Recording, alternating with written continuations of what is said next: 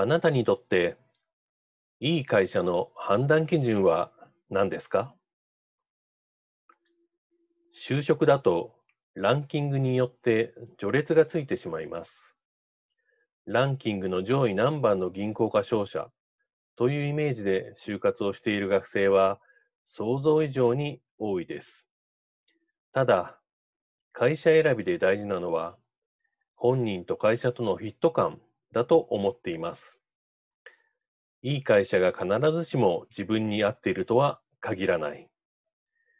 いい会社にはある意味癖があるから。明確な理念だとか、こだわりがあるところが結構多い。そのこだわり感と自分の培ってきたこだわり感が合うかどうか、そこのところはやっぱりちゃんと見た方がいいです。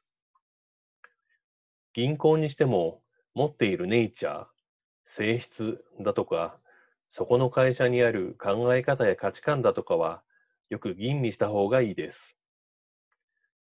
就職活動の時は、特にランキングに惑わされがちですが、最終的には自分の判断で決めた方がいい。学校の場合、私立の方が癖があるじゃないですか。公立の教育は逆に言うとそこがあんまりないですよね。学校にしても会社にしても、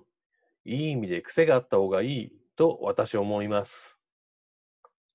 高浜さんの本では、一度決めたら合わないと言わず、合わせるということが書かれていましたね。大概は自分の居心地がいいか悪いかだけで、合う、合わないを決めてしまう。しかし、本来は自分が持っているものは何か、自分の価値観や自分の考えはどういうものかということがちゃんと分かった上で、相手や学校、会社と合う、合わないを照らし合わせて決めるべきだと。小中学受験の場合は、我が家の教育方針やポリシーとその学校が合う、合わないよう親が見てあげるべきで、慶応だろうとなんだろうと、ランキングだけで選ばないのも一つの勇気だと私は思います。そういう親の姿勢を見ていると、自然とランキングに惑わされず、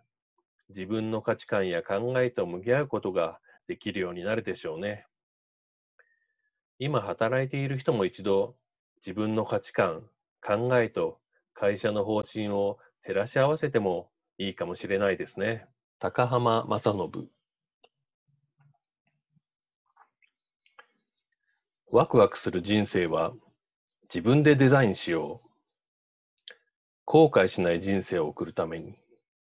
社会に出る前に、社会に出てからも知っておきたい。生き方のヒント集。あなたはこの先、どのように生きていきますか？